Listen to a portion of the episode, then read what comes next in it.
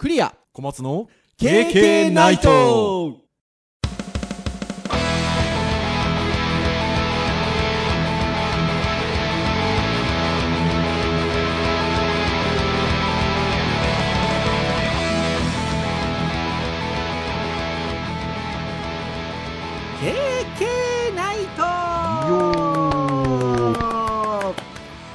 はいということで第352回の配信でございます。お届けをいたしますのはクリアとはい、小松です。どうぞよろしくお願いいたします。はい、よろしくお願いします。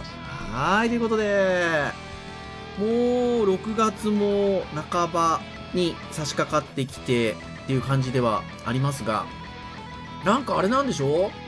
寒いんでしょ？関東ああ、そうですね。割と冷え冷えとしてますね。なんか昨日一昨日今日テレビでやってましたけど17度とか最高気温関東そうですね。割とで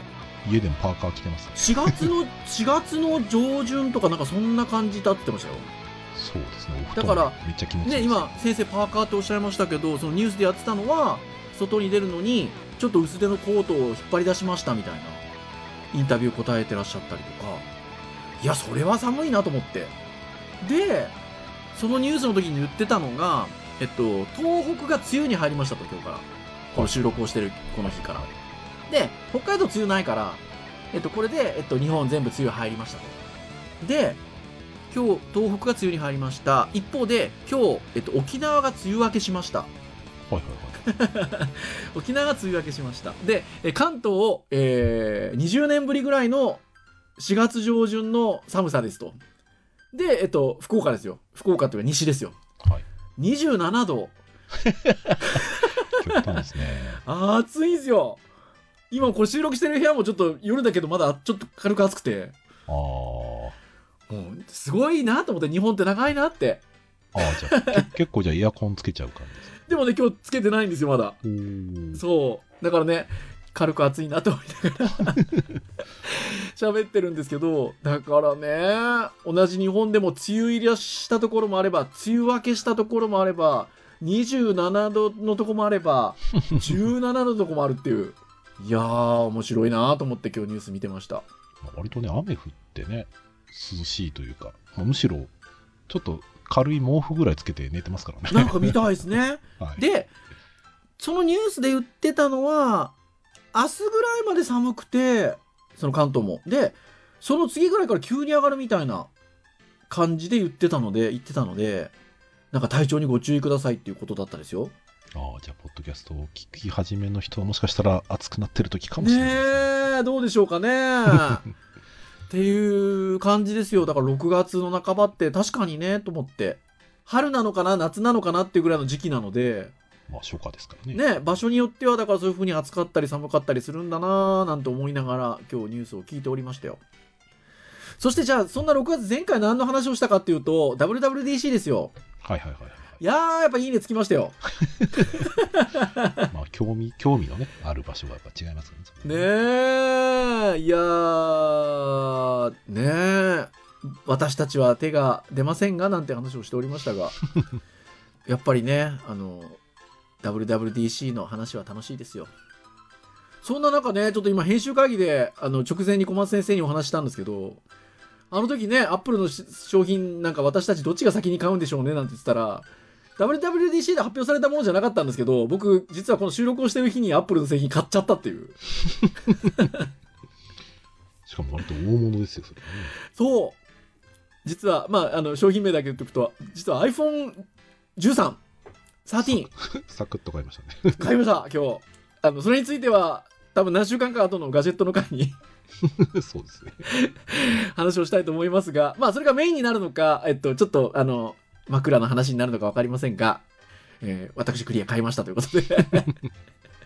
ちょっとあのこのオープニングトークでお話をしておきます。はい。っていうところなんですが、えっ、と、じゃあ今日何を話をするかっていうところなんですけど、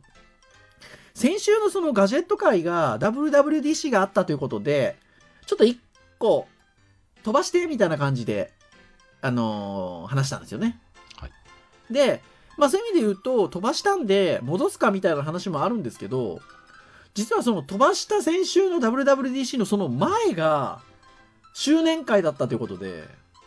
フリートーク会だったんですよね。はいはいはい。だからまあそういう意味で言うとなんかこう順番がうんぬんみたいなのもあれなんで、もう飛ばしたまま通常の順番で行こうとはい。いうことになりまして、えー、それで言うと教育会でございます。はい。ガジェット会の次は教育会ということでございまして、じゃあ教育会何話そうかっていうことなんですけど、なんかね、僕に気を使ってくださったのか、小松先生が編集会議にこれもありますよ。これもどうですか？これもありますよっていう教育ネタをたくさん持ってきてくださって、非常にあの目移りがしたんですよね。これも面白いけど、あ、これもいいなとか、これ僕なんかすごく言いたいことあるんですけど、ポッドキャスト的にはどうだろうみたいな、だったりとか、いろいろありまして、で、1個選びましたということで、今日それについてお話をしたいんですが、何の話かっていうと、これは読売新聞オンラインの記事ですか？はい。はい。ということで、えー記事の見出しを言いますが、えーオンライン慣れ、えー対面授業怖い、不調の訴え増加、コロナ警告揺らぐ対人関係という記事がございまして、これひょっとしたら割とその記事としては結構インパクトあるので、あ、見たよっていう方もいらっしゃるですかね？どうですかね？これもね、僕もともとブックマークしたのが、ヤフーニュースだったんですよ。ほうほうほうほうほうヤフーほう。ニュースのその読売新聞みたいな。だからあ、僕、はいはいはいはいはい、はあのい。、あれですね、えっ、と、ブックマークしてたページは、もうすでにページありませんっあて言わそう、ヤフーれて、ニュースはね、割とそうなりますもんね。でタイトルで検索したら、あのちゃんとこの記事が。もともとの読売新聞のオンラインが出てきたということで。今年の6月2日の記事ですね。そうですね。というところで、まあ、なので、ヤフーニュースにも出てたということで、結構目に目に触れた方も、まあ、見出しぐらいはひょっとしたら目に触れていた方もいらっしゃるかもしれませんが、まあ、この記事ね、私たちやっぱりオンライン授業をやってる立場なので、まあ、非常に気になるというところで。で、まあ、タイトル今聞いていただいたら分かる通り、割とこう気持ちの面で不調を訴えるようなことも、逆に対面がね、っていうあの話ではあったりするので、ちょっとここの記事を軸にお話をしつつ、まあ普段から私たちがお話をしている、まあそもそもの対面とオンラインの授業ってどうなんだろうねみたいなところでなんかお話できることがあるかなと思いましたので、まあ今日は、まあこんなタイトル聞くとちょっとなんか重そうって思うかもしれませんが、どっちかっていうとこの話をちょっとあのネタにしつつ、いつも通りゆるくお話がしていければなと思いますので、まあなんかそんなにこう深刻に考え込んで話すっていうよりは、なんかこれを元にオンライン授業ってこうだね、対面授業ってこうだねっていう話ができればなと思っておりますので、まあ皆さん気楽に聞いていただければなというところでございます。はい。はい。ってなところなんですが、まあ早速、じゃあ記事の内容をちょっと軽く、えーつまんでいきますと、まあ見出しの通りで、まあ最近ね、ちょっとコロナ禍も、あの、雰囲気的には柔らか、柔らかい印象が出てきまして、一時期に比べると。ということもあって、大学の方も徐々に対面授業が増えていってたりとか、えっと、増やしていこうっていう流れがあるのかなと思いますね。ちなみにあのデジタルハリウッド大学は割と今オンラインの授業が中心ではあるんですが、まあ一部の授業はね、やっぱ対面がメリットがあったりとか、あの有効性があるものは、あのこのコロナ禍においても対面授業は行っていましたが、まあどちらかというとやはりオンライン授業が中心であったというところで、まあただ、えっと、クォーター制4学期制です、うちの大学。で、えー3学期ですね、9月以降、3学期に関しては、少しやっぱり対面授業を増やしていこうかっていう大学としても、えっと、話は出てるので、まあ、まさにあの、今、ちょっと、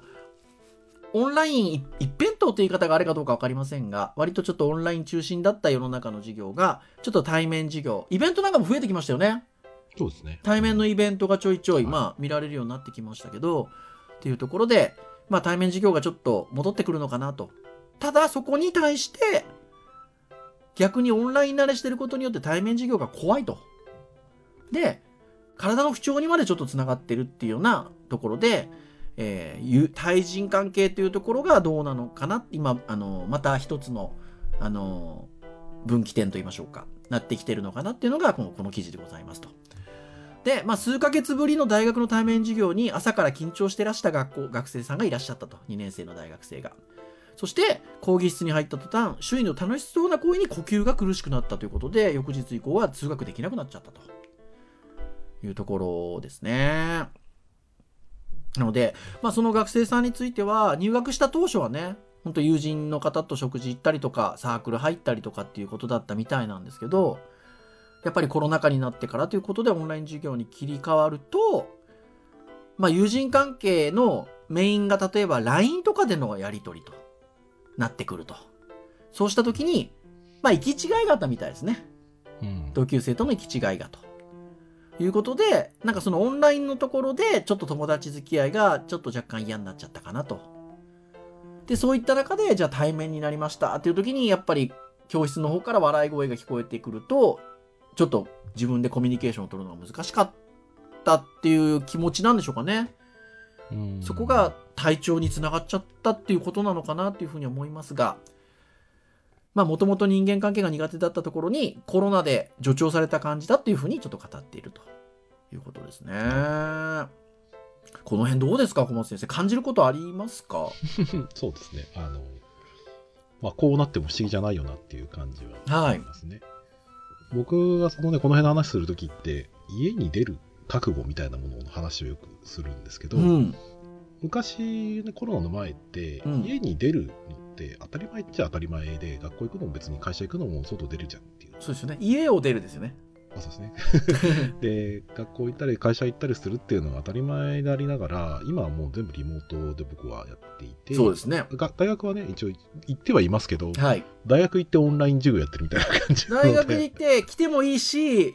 オンラインで受けてもいいよってやっぱ大学のスタンスとしては今のこの時代だとそうなるので、と実際には学生さん来ないみたいなね。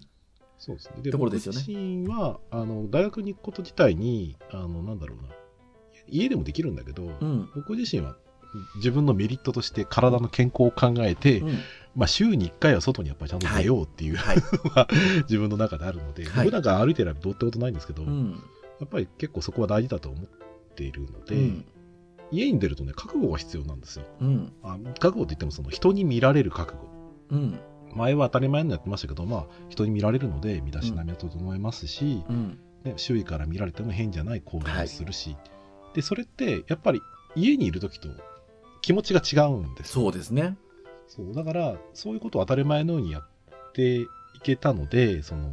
人に見られてても別に僕僕はそういう人に見られる期間も長かったしはい。問題ないんですけどでも学生の立場で考えた時にそういうねトレーニングもしなければしばらくそういうねあの覚悟なしの状態で慣れきってしまった状態でで外に出ること自体に多少覚悟はするものの、うん行ったらやっぱり普段とやっぱ違うわけですよね。うん。で普段と違うところでやっぱ見られてる感覚だったり緊張するっていうところは発生するので、うん。まあ、体がねその受け付けないというか、うん。まあ、いわゆる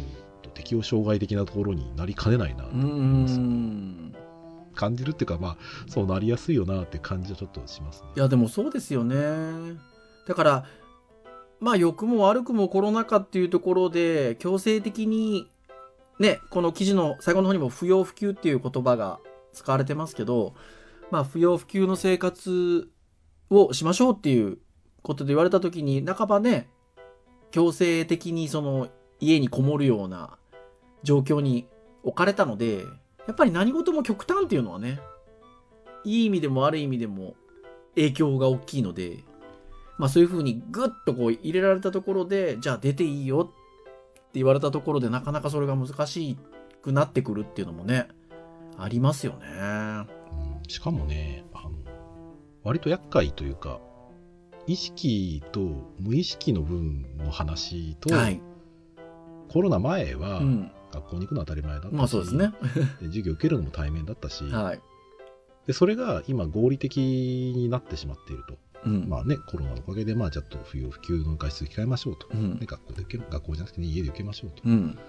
まあ、そうすることによって、えっと得られたものは人に、ね、会わなくてもはい授業が受けられる、はい。外に出る覚悟がなくても授業が受けられるはい。体力も減らないはい。移動時間も自由に使える、使えると。まあ、っていうメリットを手に入れたわけですよね、うんきっとただその反面として失ったものの意識が実は、えっと無意識の部分として多分皆さん感じているところでなくしちゃってるものがきっとあるんでしょうと、まうん。あ、それは、えっとまあ、さっき言った僕なんかで言うと覚悟みたいな話もありますけど、うん。単純に行くっていう行為の中に、うんまあ、僕らはよく表現するのは無駄っていう部分はい。僕は副産物っていう表現とか最近最近言いますけどがはい。やっぱあるんですよね。うん。でその副産物も込みで、えー、と実は行動だったわけです。はい。だから言ってしまえば僕らの行動って大学に行って授業を受けるっていう行動そのものを見たらオンライン化した時に差分で言うと見た目は変わってないんですよ、はい。見た目だけで言うと。はい。だけどさっき手に入れたメリットとそれから失ってるよく分かってない副産物のデメリットみたいな、うん。この中にも実はたくさんメリットが存在したはずなのに、目的だけを合理化してしまって、うん。まあ、結果どっちでもいいよって言ったらまあ当然その良さが見えなければ合理的で得られる方が多いオンライン授業を選びますよね、はいそりゃ。いや、本当そうですよね。いや、だからそうなってくるのかなっていう。で、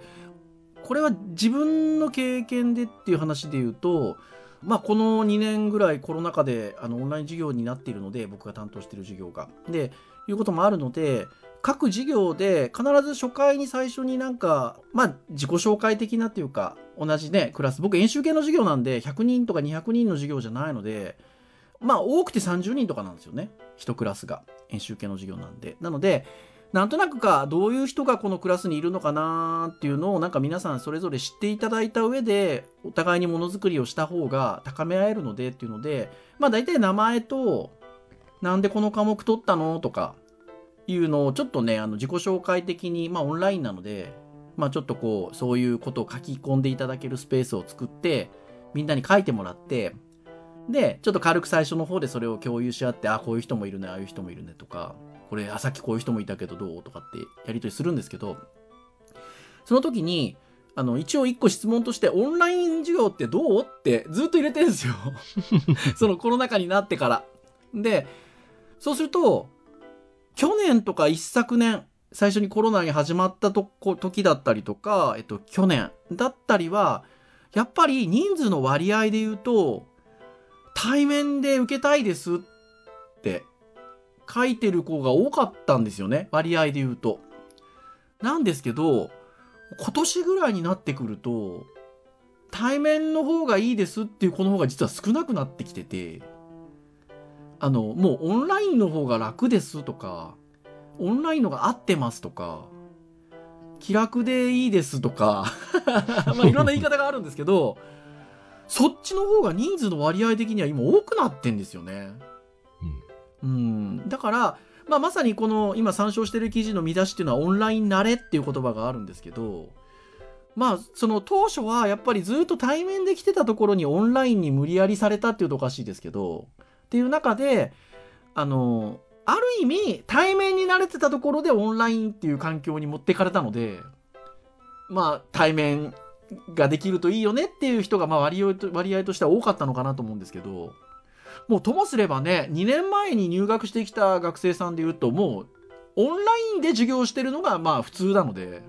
そうですね。で、そうなった時に、じゃあ対面でってなったら、まあ体調不良まではいかないまでも、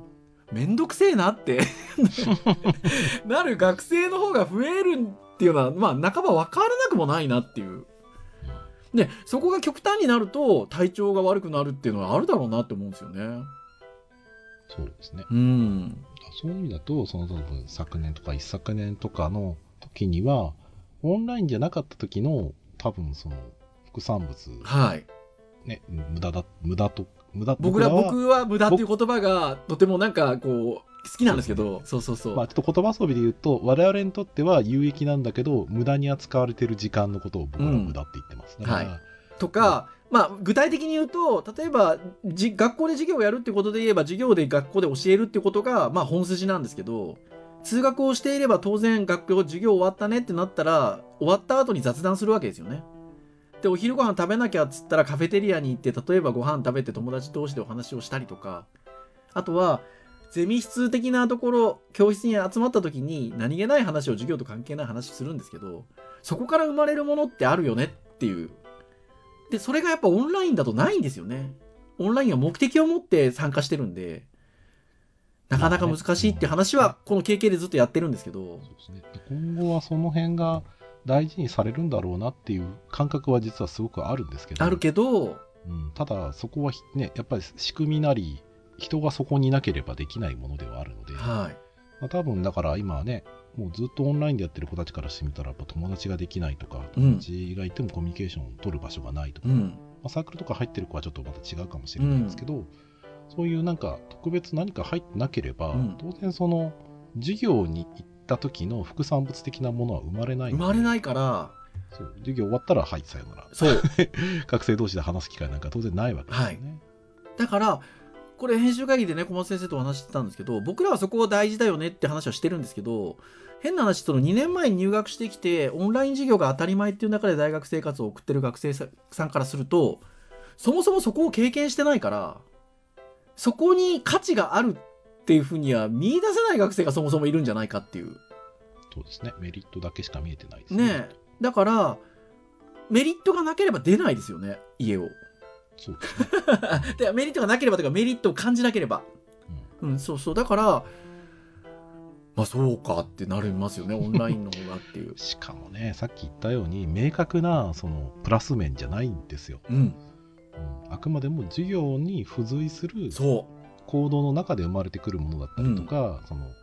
そこの空間に共有している人たちの時間みたいなものがあるんですう、けどそう。これは授業とは直接は実は関関係ないんですよ。そうそうそう。だから無駄って言い方をしたりとか、小松先生副産物って言ってくださってるんですけど、そうなんですよね。うんなんでねだからこれに関して言うと結局もう仕組みそのものがそうなりつつあっていくところで知らず知らずのうちにもう皆さんなくしていってしまっていて、はい。気がついたらそれがもう行える場所っていうのがまあ今なくなってきてきて。しまっててるっていう。で徐々にうちの学校とかも戻しつつあるんだけど、うん。戻しつつある時に、うん。結局その副産物ってさっき言ったところで言うと、うん。えっ、と多分今までその副産物やってこなかった人たちからしてみるとうん。学校に行く刺激って結構強い刺激なんですねきっとね、はい、そうですよね。だからそういう刺激酔いじゃないですけど、んまあ、そういう子がいても全然不思議じゃないなってそうですね感じしますね。いや、本当そうなんですよね。だから、なんかね、意外とその今参照させていただいているえー読売新聞オンラインの記事は、少しやっぱりもう、と人とコミュニケーションを取るっていう意味での、あの、精神的な結構厳しさっていうのはあるなっていう話ではあるんですけど、まあそこも当然あるでしょうし、感じるところでもあるんですけど、僕らがやっぱこの話をしだすと、まあ精神面もそうなんですけど、なんかその対面の意味とかね、みたいなところに行っちゃうんですよね。まあそうですね。ね、そうそうそう。っていう感じだなっていうのはあります。で、あの、この記事の後半で言うと、まあ人間関係がコスパであるっていうような見出しがついていて、で、若い方は、孤独を感じることが、あの、年配の方に比べると多いと。で、そこの理由について、一応この記事の、あの、参照されているのは、えっと、早稲田大学の石田先生という先生の、えっと、若い人の割合が高い、その、えっと、孤独を感じるっていう割合が高いのは、剥奪感が大きいから孤独を感じるんだと。で、えー何を剥奪されてるのかっていうところで言うと、若者はコロナ禍で勉強や恋愛などの自由を奪われたとの意識が強かったというところで、えー奪われてるので孤独感が強いっていう一応流れになってるんですよね。記事の流れとしては。で、さっきの話なんですけど、えっと、コロナ禍では人との接触が不要不急っていう風にされちゃったと。無理やり。っていうかね。なので、えっと、自分にとって必要な人間関係は何かをチェックするっていう人間関係の棚卸しがそこで行われちゃったんだと。不要不急で行きましょうねって言われたんだから、じゃあ考えるわけですよね。不要不急でってなった時に、じゃあ実際に会おうってなった時に、いや、あの人は自分にとって非常に必要な人だから、このコロナ禍であっても、例えば会おうとか積極的にコミュニケーションを取ろうと。で、いや、不要不急だし、あの人とは、そんなに積極的にコミュニケーションを取らなくていいだろうと。例えばね。ってなってくると、そこで人間関係の棚卸しが行われたと。なので、じゃあ対面授業やりましょうってなって直接人に会うってなった時に、若い人がどういう価値観になるかっていうと、それに見合った価値観があるかどうかっていうところで、オンライン文化に慣れ親んだ若者は顕著にそこが出てくると。だから、価値観ですよ。価値ですよ。なので、まあ、そこで、えっと、こういうこうね、体調に不良をきたしたりとかっていうことが出てきてますよね。で、この人間関係に費用対効果、コストパフォーマンスを見る傾向は、コロナ収束後もすぐに戻ることはないでしょうねっていうので、この記事は収められてるんですけど、ここはでも人間関係だけじゃなくてさっきの話ですよね。じゃあその、オンラインで行動します。まあ対面で、えっと、授業を受けるために、その人が行動します。その、人間関係だけじゃなくて行動そのものに対しても不要不急っていうところで棚卸しがされてますよね。そうですね。ね、だから、そこに、その、行動にも価値をどう見出すかっていうところでさっきの話で、やっぱり、今こういう実状況になっているなっていう。そう。だから、なかなかこう、感じにくいとこかもしれないんですけど、不要不急の意味で言うと、うんあくまでもその人とね、接触を減らしましょうっていう意味で、あの、それは本当に必要なのかと、命と比較して、それは必要な行動なのかうんって言われたときに、まあ、経済活動としてね、仕事行くとかっていうのは、まあ、必要な行動としていきましょう。うん。じゃあちょっと友達、大学時代の友達とちょっとじゃあ久しぶりに飲みに行くかみたいなのは、これはちょっと今の社会においては不要として不要としましょうと。これはある意味その考え方なんですけど、ただこの不要不急がずっと続いてしまったために、うん。結果的にその、なんだろうな、命の重さの話じゃなくて、コミュニケーションのその、良し悪しの部分で不要不急が使われてそうか、そうそうです。まさにそうですだから、ねだ。からね、人間関係の棚卸しってすごいこう、言えて妙な表現だなと思っていて、はいうんだからそういう意味だとその、そこでじゃあ合うか合わないかは効果がなければうん。合わない。で、うんこれって多分その一つは最初は会おうと思えば会えたんだけど、はい会わないっていう選択だったものが、うん。人間関係結局これで行わなくなったことによって、うん人間に会うこと自体に実はハードルが上上がって。ると思うんですよ。そうですよねこれ。人に人にもよるんですよ。うん人にもよるんですけど、で上がったから、上がったものに、じゃあどうするかって言ったら、そこにはね、体をこう動かすためにコストが必要なんですよ。そうです。そこで費用対効果って言葉が出ちゃうんですね、そきっとね。トルクが必要だから、そこに対して、実際どうすんのっていう費用対効果です。そうですよ。まあもしかしたら昔からね、人に会うのにパワーは必要だったっていうのはあったかもしれないんだけど、ただ僕らはそういう意味だとコロナの前っていうものは、会うのが当たり前ですからね。出てたからね、割とその辺は、得て増えてはあるにしても、うん。やろうと思えばまあ、今のね、その慣れてない子たちからしてみたら負荷は低かったわけ。ですはい。だから今のそのオンラインでっていうところで不要不急でっていうところでコミュニケーションが減った子たちから、じゃあいきなりそれね、メリットがあるからうん。会おうよ、出ようよってうん。言って、急にしたらもうそれは酔いますよ。うん。だから僕今、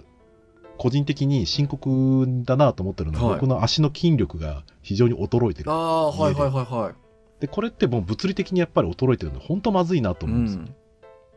だけど戻すにはそれなしにやっぱ負荷が必要だし、やらなきゃいけないわけですよ。うん。それはだから僕も選択しちゃうわけですね、はいパフォーマンス。うん。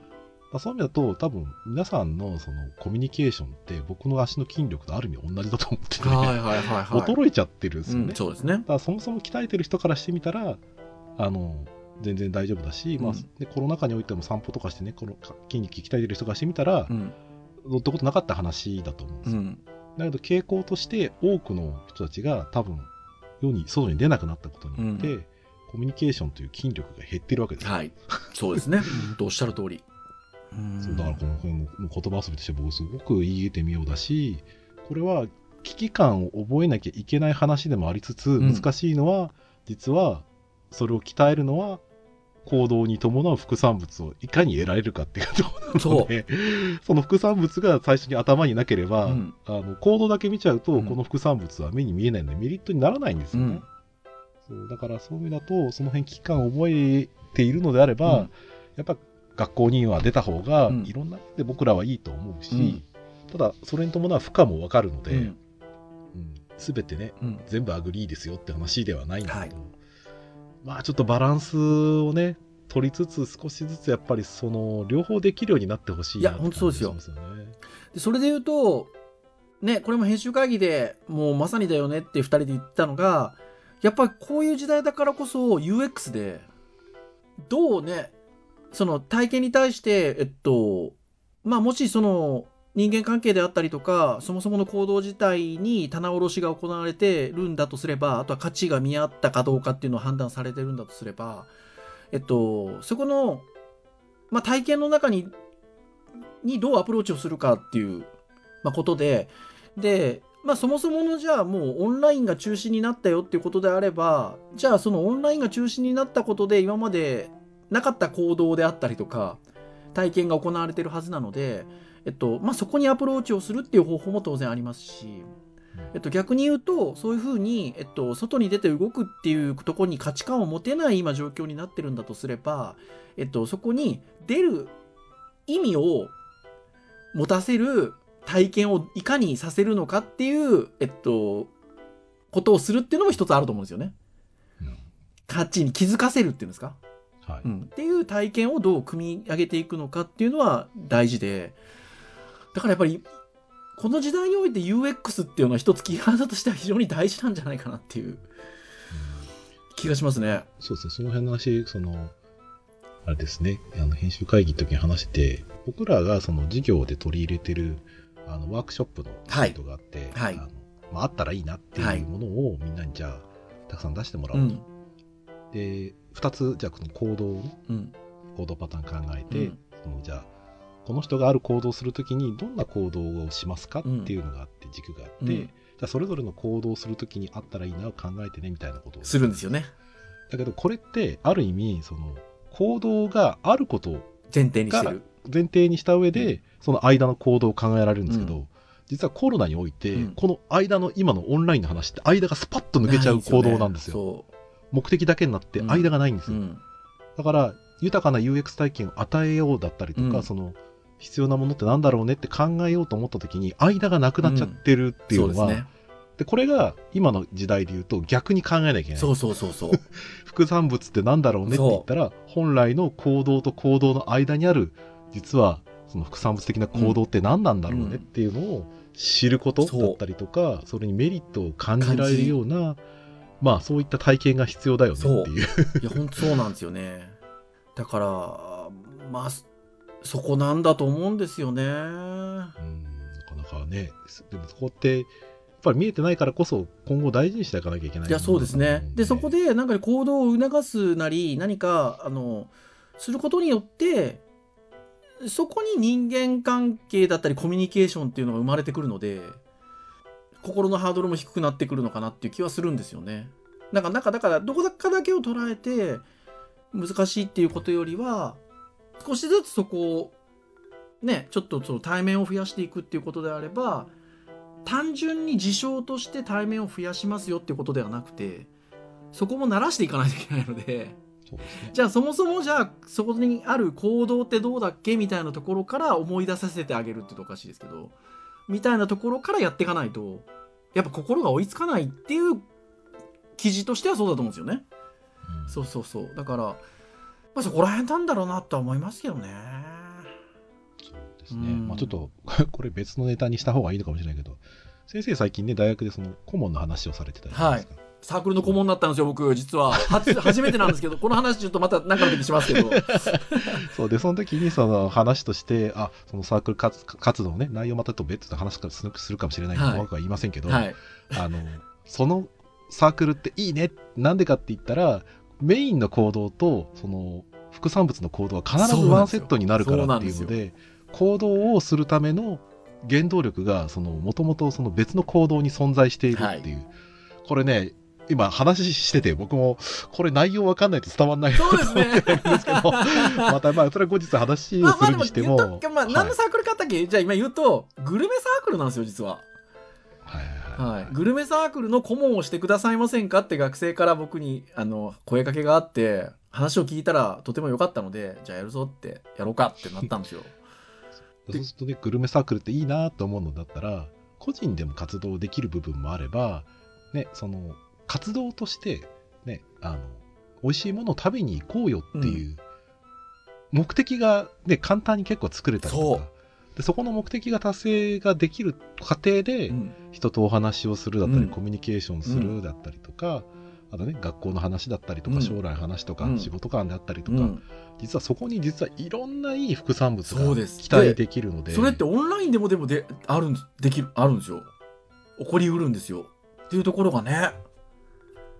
そう。ですしかもオンラインでもあのこんなん食べたんだよねでもいいし、うん。発信とかねする話とかでも、うん。どうやってこうかみたいな、うん。その何かそのサークルの目的そのものがそもそもその人とのコミュニケーションに紐づいていたりとか、うん。副産物が必ず存在するこ 活動なのそでう。すごくいいなと思って。そう、でも実はそういったものが、あの、今後は必要だなと思っていて、うん。で、学校に期待するところって、そういう意味だと、やっぱりコミュニケーションをね、したいと思っても、そこに人がいなければコミュニケーションはそうなんですよ。きいのでそう。そう。だ、大学がオンライン授業をやり続けてる限り、学生側からのアクションとして、他のコミュニティに自分から動かない限りは、あのうん。その部分ってどんどん衰えていっちゃうそうですよね。変な話だからさっき小松先生なんかもあの一緒にゼミやってる時もそうですけど小松先生教教室いるしあの教室来てもいいよとで、えーオンラインで受けてもいいよと、まあ、全教室で来いっていう形にはならないのでやっぱこの今の時代。なのでで普段は対面いいですよね先生って言ってる学生がじゃあ実際そうしたら来るかっていうと来ないんですよ。でなんでかっていうとやっぱりそこに人がいることを前提に多分来たいって言ってると思うんですよね。でもじゃあ実際にいないよってなったらじゃあ自分が行くかっていうと行かないじゃないですか。しかもね、先生とね、マンツーマンになるリスクをね。可能性を感じたらね、きづらいですよね。ねそう。で、考えると、まあやっぱ行かないって選択になるんですよね。そうそう。だから、体験ですよ、やっぱさっきから言ってる。その体験に対して、すね、やっぱり行動が伴ってくる中で、その副産物まあ、僕が好きな大いなる無駄が 効いてくるんですよね。まあそれの一つがさっきのグルメサークルだったりっていうのは作りやすい、起きやすい。うん。だから、そう、なんか授業一つとっても、やっぱりその UX をどう考えていくのかっていうのがやっぱ大事ですよね。それが、下手したらね、普段実は自分が生きていく上で大切なものを培ってくれる。たさっき言ったね、その人が喋ってるところに行くだけで、体がそのへなんだろうな、反応して辛くなっちゃうなんていうのは、やっぱちょっと、やっぱ厳しい厳しいですよねそこはでもやっぱり本人も気がついてないところでそうなってしまってるっていうところになりかねないので、うん人によっては。うん、そういう意味だと早めにね、ちょっとそこに気がついて、あのリリハビリじゃないけど、まあそういう場所をやっぱり見つけたりとかね、集まれる場所を作っていくっていうところが必要かなといや、そうですね。いやー、課題ですね。いや、本当そう課題ですよね。いやー、いうところだと思います。はい。ですので、まあ、実はね、今日参照させていただいたオンライン慣れ、対面授業が怖い、ね、不調訴え増加、コロナ警告、揺らぐ対人関係という記事って、もう文章的には、どんなもんですか？もうほ、ほんと、数分で終わるようなね、そうですね。ボリュームの記事ではあるんですけど、でも、もうどれぐらい喋ってますか ?40 分ぐらい喋ってますか？ぐらい話せるぐらいの、やっぱなんかね、思いになるんですよね。なので、なんかぜひ皆さんもね、あの、この記事をきっかけになんかいろいろ周りの方と話してみられるっていうのもいいのかなと。で、なんかね、冒頭にお話ししましたけど、まあ、ともするとちょっと重くなりがちなテーマで書かれてる感じはするんですけど、なんかそうではなくてね、ちょっとこう、あの、これをきっかけになんかいろんなそういうオンラインとか対面とかね、あの、みたいなことをなんか今日私どもお話をしたように、なんかいろんな観点でお話をしていただくと、なんかいろいろ思いも生まれてくるのかなとかね、うん、感じはするかな。だからなんかちょっと後ろ向きに捉えるっていうよりは、ここからどうしていくと、なんかね、豊かな生活を送れるのかなみたいなところでお話しされるととてもいいんじゃないかなって気がしますね。そうですねう。ん。ぜひぜひ、ご覧になられてみてください。この記事の終わりにもご意見、ご感想をお寄せくださいと書いてありますが。はいまあなんかこのポッドキャストを読売新聞の方にお伝えしたいぐらいですよ。なんかメリットあんのかな？こう思いましたっていうご意見、ご感想をあお寄せ、ねお寄せする。僕らの意見をそうそうそう。ご意見、ご感想記事にしてくんないかな。壮大なご意見、ご感想をポッドキャストでお話ししましたっていう そうですね。ことですよ。まあぜひぜひ皆さんも、あの、いろんな、あの、思いを持って記事ご覧になってみられるといいんじゃないかなと思います。はい。というところで以上といたしましょうかね。ケケナイトは毎週木曜日に配信をいたしております。公式サイトアクセスをしていただきますとですね、プレイヤーがございますので、直接サイト上で聞いていただくことができます。ですので、そういってやった形で聞いていただいている方もいらっしゃるんじゃないでしょうか。はたまたですね、えー、購読登録サービスなどで登録をしていただきますとですね、もうプレイヤー、えー、配信されるや否やですね、最新回が皆さんの端末にヒュッとダウンロードされますので、えー聞き逃しなくですね、えーお好きなタイミングで聞いていただけるというところでございます。あ今このエンディングのお話をしてる時に1個思い出しちゃっても長くなっちゃうからやめとこうかなどうしようかな。あの オープンキャンパスに僕出たんです。この収録をしてるちょっと前に。はいはいはい。そしたらねオープンキャンパスでね本学の小松先生とクリア先生はポッドキャストを7年やってらっしゃってって言って URL までお伝えくださって。この後今もう流れてると思うんですけどこのエンディングテーマまで流してくださって。だからね聞いてる人がいるかも。